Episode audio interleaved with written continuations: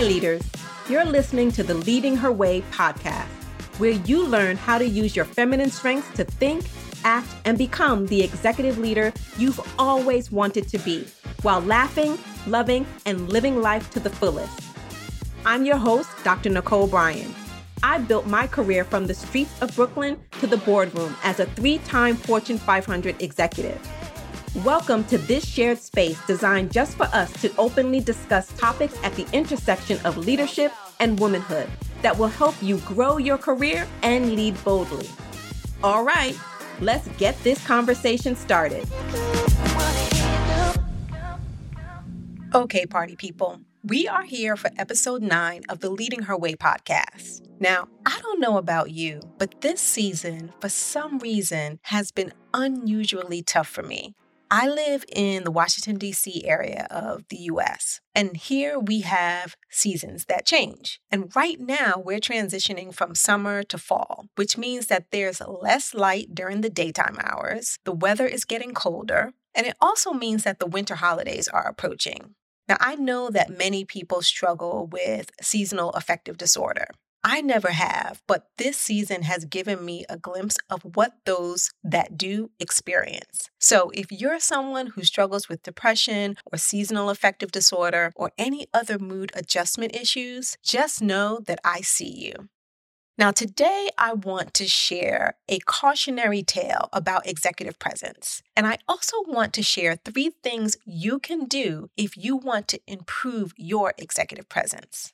Now, you probably already know by now that I'm not into people or company bashing on this podcast. My sole goal with Leading Her Way is to share what I've learned over the years about leadership and the world of work to help you achieve your professional goals period. But I'm not one of those people who believes that the establishment is always wrong and individuals are always right. Nor do I believe the reverse. I don't do conspiracy theories. I'm a researcher and a data girl. So, as much as humanly possible, I deal with reality and facts. But the truth of the matter is that sometimes perception is reality, right? And we can debate all day who's right or wrong. Or we can figure out how to deal when we find ourselves in those situations, which leads me to today's topic executive presence. Now, I'm going to start out with a true story about a woman named Jenna. Jenna worked at a company for 18 years. It was a financial services company.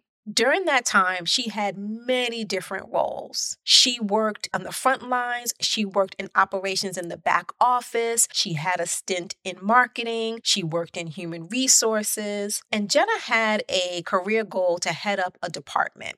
She had solid experience and ideas because she had the opportunity to work across so many different disciplines, right? And across so many different divisions in the company.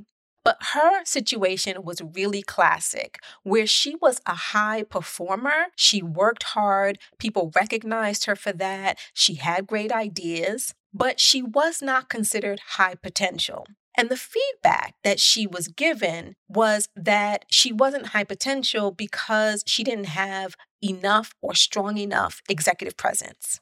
She was asking for feedback, but all of the feedback that she received was very vague and broad. None of it was actionable. Now, that's when I met her. She came into my office crying at one year end. Like, so after she had her performance review one year, she approached me. And it was after she had gotten feedback from her boss at the time. And I shared with her then many of the things I'm going to share with you today.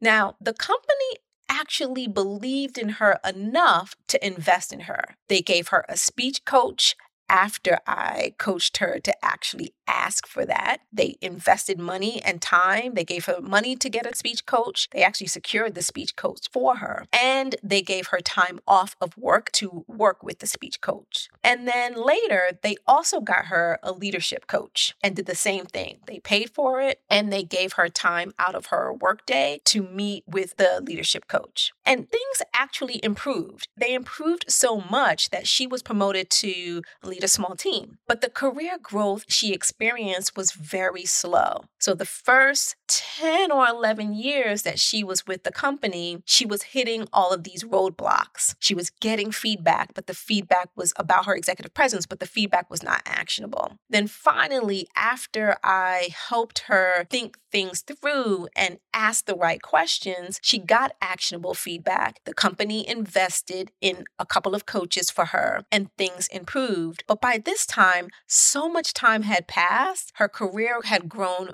much slower than she had anticipated or wanted, and other people who came into the company after her were already accelerating at a quicker speed. This is my cautionary tale of what happens when you are given feedback about your executive presence, but you don't necessarily know how to deal with that feedback, nor do you know what actions you need to take. Now, I will be the first to say that executive presence is very real. And I fully believe that it is a necessary skill to move into the senior ranks of any organization. But if I asked you to tell me right now what executive presence is, what would you say? I guarantee that you just came up with an executive presence definition that's very different from what everyone else listening did. And why is that? It's one of those things that can seem too intangible to grasp, which often means it can be hard to develop and embody this critical leadership capability. And it's because of this intangibility that some will try to gaslight you.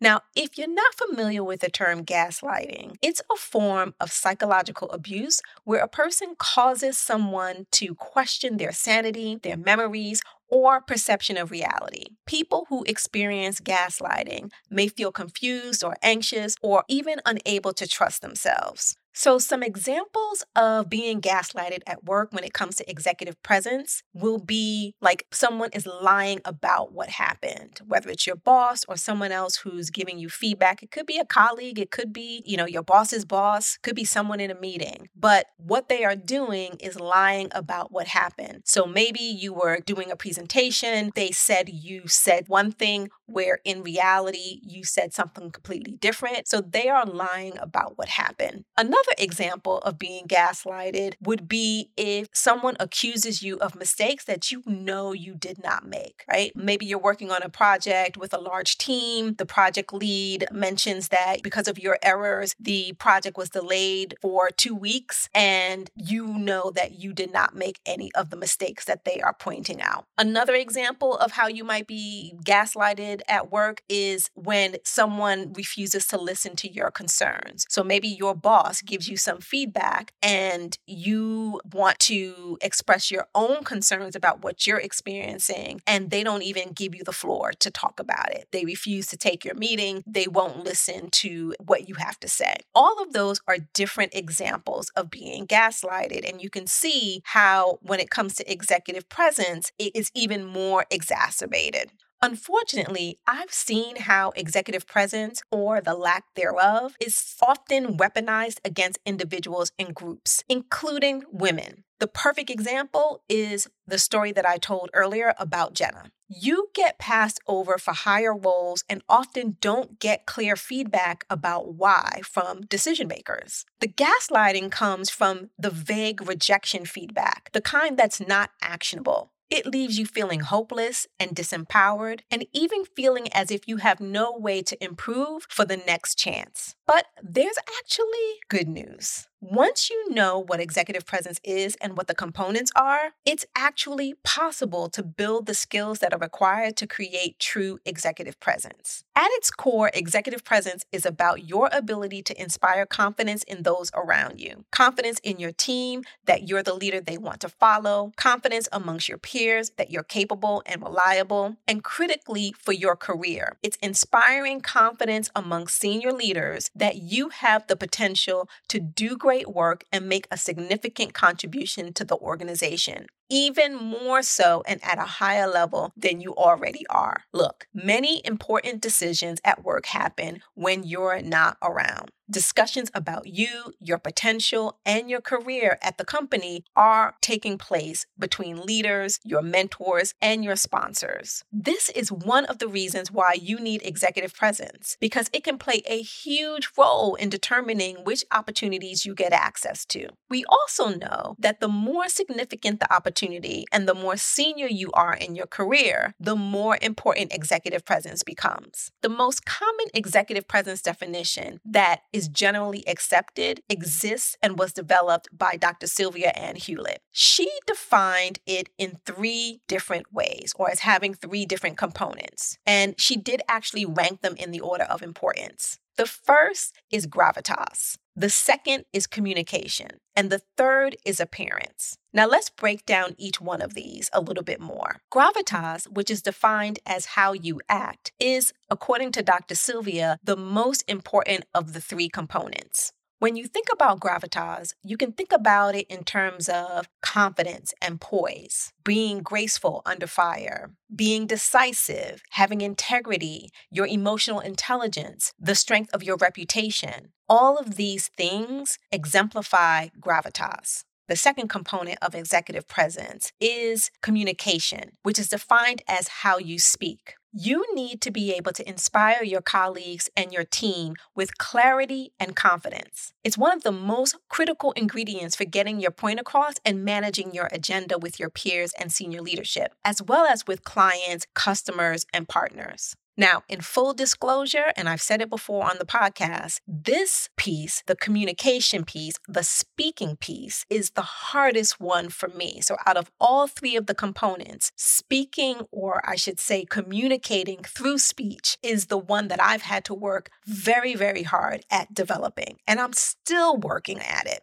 Moving on to the third component of executive presence, it's appearance. It's important to note here, though, that appearance may not be what you think. And this comes up all the time in my On Her Rise module on this topic and the group coaching calls. Appearance, as part of executive presence, is not about showing up in a way that makes you feel inauthentic or uncomfortable. It is, however, about making sure your appearance is appropriate for the situation you're in. So, for example, you may show up for a Zoom call in a t shirt and jeans, but the next day when you go into the office and you go in for a leadership meeting of general managers in suits wearing the same jeans and t shirt, it's about appropriateness for the situation. But it doesn't mean you can't be authentic and appropriate at the same time. It's also not only about how you dress, but also about how you hold yourself, your posture, your body language, which also impacts your confidence and how you communicate. So now that we've talked about Jenna's story, and we've talked about the challenge of getting gaslighted when it comes to executive presence. And we've reviewed a generally accepted definition of what executive presence actually is. I want to share three things with you that you can do if you want to improve your executive presence. The first is if you ever get feedback that your executive presence needs to be improved, or even if you don't get the feedback and you think you can improve on your executive presence, get specifics. Ask for specific examples of how you have not exhibited executive presence to date. Ask whoever's giving you feedback to describe what strong executive presence looks like from their perspective.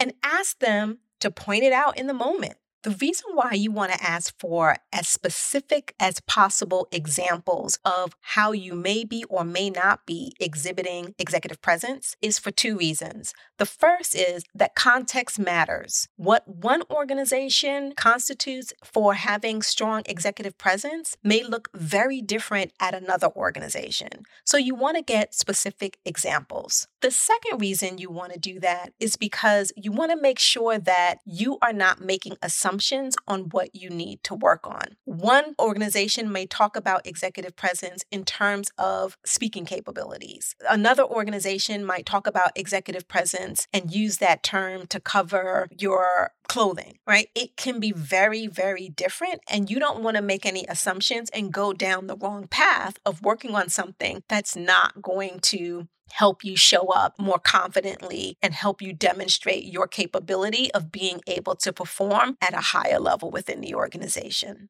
The second thing you can do if you want to improve your executive presence would be not to jump to action. Now, I know that probably sounds counterintuitive, but hear me out. Getting feedback about your executive presence can be really tough. In some instances, it can feel like you got a punch to the gut. Don't brush over that. Give yourself the space and time to feel whatever you feel when you first get that feedback. Then check in with yourself to determine and ask Is it true? Is the feedback that I just got true? And if you're not able to answer that question, then ask someone in the organization that you know will be honest with you. Now, you might be thinking, well, what if I don't believe the feedback is true? And even if there is any truth to it, even if you don't like the messenger or how the feedback was delivered, then you still work on it. And if you don't believe that the feedback is true, that's the time for you to circle back to the feedback giver and state that. Let them know that you do not agree with the feedback, but that you want them to tell you in the moment, to point out in the moment when you're doing it or not doing it where you need to be improving when it comes to executive presence. And the third thing that you can do if you are looking to improve your executive presence is don't use being authentic as a reason to disrupt just for the sake of disrupting and not work to improve your executive presence every place where people gather, there are rules of conduct. Some are explicit, others are implicit. And whether you stay in your company or go to another one, or even if you start your own business, there will be expectations about your executive presence that others, whether it's your boss, whether it's your colleagues, upper management, or clients, will want from you. So, working on your executive presence does not equate to you being inauthentic. I've heard that time and time again, particularly in the last two to three years, where it's actually being leveraged now as an excuse not to work on your executive presence, even when you know you need to work on your executive presence. Okay, so let's recap the three tips. The first tip is to ask for specific examples so you can decide whether you agree with or disagree with the feedback that you receive about your executive presence. The second tip is don't jump to action. Gut check the feedback that you receive, and if you can't feel it out with your own gut, seek out your own evidence. And you can do that by asking someone else you trust within the organization. And tip number three is don't use being authentic as a reason to gaslight the organization, to flip the script, right? If you know that executive presence is important, don't assume or do not act as if being authentic is a direct opposite of improving your executive presence. Now, if you're someone who's received feedback on your executive presence, or maybe you haven't received feedback, but you know for yourself that it's an area you want to work on, then I'm working on something right now that's just for you. It's a course called Mastering Your Executive Presence that will give you the skills and confidence you need to continue to build your executive presence. The idea to put this course together came from you the women I've worked with and who are in my community, who've shared the desire to work on their executive presence, but who aren't quite sure where to start. If this is you, then stay close because I'll be releasing Mastering Your Executive Presence in the next few weeks. And I'll be previewing it with my VIP leaders on my mailing list. So if you want to be amongst the first to get the course, make sure you sign up for the Leader Lowdown. And I forgot to mention, the course is completely free. So you can sign up for the Leader Lowdown at services.thechangedoc.com forward slash community. Again, that's services, period, the change doc, period, com forward slash community. Or you can use the link in the show notes. So thank you so much for hanging out with me today. I hope you found the episode helpful. And as always, if you have any questions or comments about today's topic, or if this is a hot topic for you and you simply want to continue the conversation, let's do it. Send me a message on LinkedIn. Until next time. Three, two, one, yeah. That's a wrap for this episode of Leading Her Way. Thanks for tuning in. If you have thoughts, questions, or ideas for future topics, connect and send me a message on LinkedIn. And if you enjoyed today's episode, subscribe and please take a minute to write a quick review on Apple Podcasts. Your review will help spread the word to other ambitious females so they know they're not alone and that this podcast is a community of support for all of us leading her way to the top. Remember, your leadership is needed. Your leadership is powerful.